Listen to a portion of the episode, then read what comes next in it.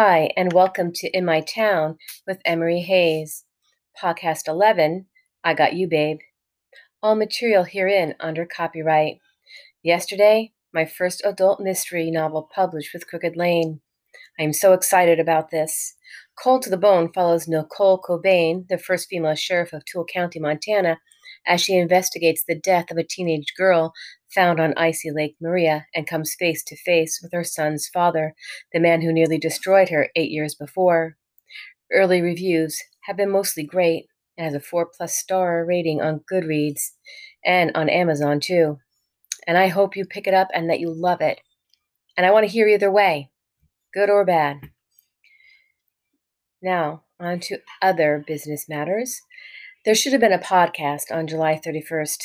I was tied up with a deadline from Back from the Brink, which is book two in the Cobain series. It was due August 8th, but then I had an unexpected request from the publisher that I edit out at least 13,000 words without them even reading a single word of the manuscript. I had finished the novel at 103,133 words, and they felt it was too lengthy. On top of that, the ordinary interrupted my best intentions when we encountered a slab leak. We have had plumbers in the house for a week now, jackhammering through the concrete, laying pipe, limited running water, etc. Yes, utter chaos. But I'm back now, and on to elemental matters of fiction. I've been reaching back into the past, my last two podcasts, beginning with the day I was born. You'll find this podcast on exposition, on introducing the Beatles and have decided to pause and reflect on big and small things each successive year of my life. Today's podcast stops in 1965, where I call from fact to create fiction. Here's an example. My father drove a white Ford pickup with red leather interior. The radio only played AM and there was no air conditioning. The summer I turned three, there was no such thing as a car seat, and seat belts were still optional. He was a drywall contractor, and the bed of his truck was filled with metal cans of spackle, stilts, and trowels, and what looked like a potato masher on a long pole. Those details are all facts. While running around in my father's truck, the radio often played a satisfaction from the Rolling Stones, and Sonny and Cher were singing I Got You, Babe. The Jackson Five formed their band in 1965, and my parents managed to tolerate ABC. We were a musical family, and there was always a record spinning on the turntable and concert to go to. Gas cost 31 cents a gallon, and a loaf of bread was 21 cents. Watts riots burned through Los Angeles. A series of blackouts on the northeastern seaboard lasted from November 6th through November 10th. It was a year color came to TV. That's a lot right there that would add texture to the setting of any story. The glow of the fires as they rage through the night, the acrid scent of smoke, the cacophony of raised voices, the beat of the music, the chilly nights without heat or light. We create tone, mood, and atmosphere by building up scenes with deliberate language. These are words we sometimes agonize over, toss out as not measuring up, and celebrate when we hit on just the right one. I don't remember any of the events that transpired in 1965. I've seen and heard sound bites we played on TV, through stories my parents, aunts, and uncles have told.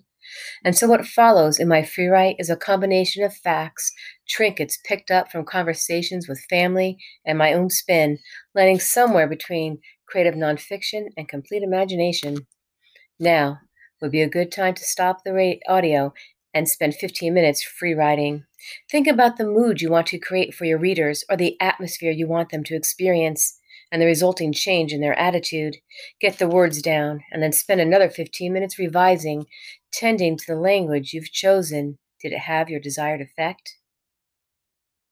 Free write. The frost had set into the ground, casting muddy footprints into an unforgettable passage. My father had loaded his truck that morning, carrying cans of spackle from the house where he kept them during the winter so they didn't freeze. It had rained during the night, not hard, not so you could hear it, but a constant mist that dripped from the trees and freckled the windows. But it was night now, past dinner and bedtimes. Hold the flashlight, he said. He held it in front of me, but I took handfuls of night air before I connected with the cool metal. We had lost power again. Inside, candles flickered on the kitchen table. The street was dark, and I felt swaddled head to toe in blankets, struggling to see to put one foot in front of the other. It was cold enough my breath would plume. So cold the ground did not crunch under my steps but held my weight. He pulled the keys from his pocket. They jingled, but the sound stayed with us. There was no wind and barely any breath. Hold it on the door handle, he said, and I lifted the flashlight and searched for the driver's door, the chrome push button handle. Yeah, that's good, he said. I was wearing pajamas and under them thermals. I had unzipped my coat and the air got caught in the folds, creeping slowly down the sleeves. Someone was playing music. It was low, came from afar, but the beat seemed to knock against the darkness of the night. A little light, like through a crack beneath a door. Drums, guitar chords, a single strum producing a thousand vibrations. It drifted as smoke, as waves washing up on shore, as a pulse beneath fingertips. Someone's got a store of batteries, my father said.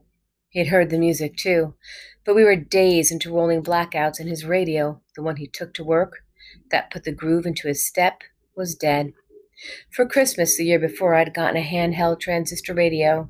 I kept it on the nightstand next to my bed and fell asleep listening to Sonny and Cher, the Rolling Stones, and the Beach Boys, daydreaming about white sand and surfboards, boyfriends, and satisfaction. The offer trembled on my lips.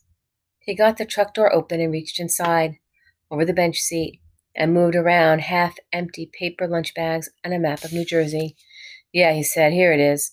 He stepped back, and I raised the flashlight. He was holding a package of C batteries. I bought these the week before the rush on batteries. End of free write. So, what was real and what wasn't? I did grow up in New Jersey. We did have the rolling blackouts. We were very much a musical family. Everything else was patched in through my five senses, which is what I hope you did. And what did you write about? Did you go back into your personal history and pull from it moments defined by family or current events? Did you create a setting that triggered mood inside your readers? Were you selective with language? During vi- revision, was it painful to whittle away that detritus? Finding beneath it that gleaming gem was worth the pain, wasn't it? And that's you chasing the word.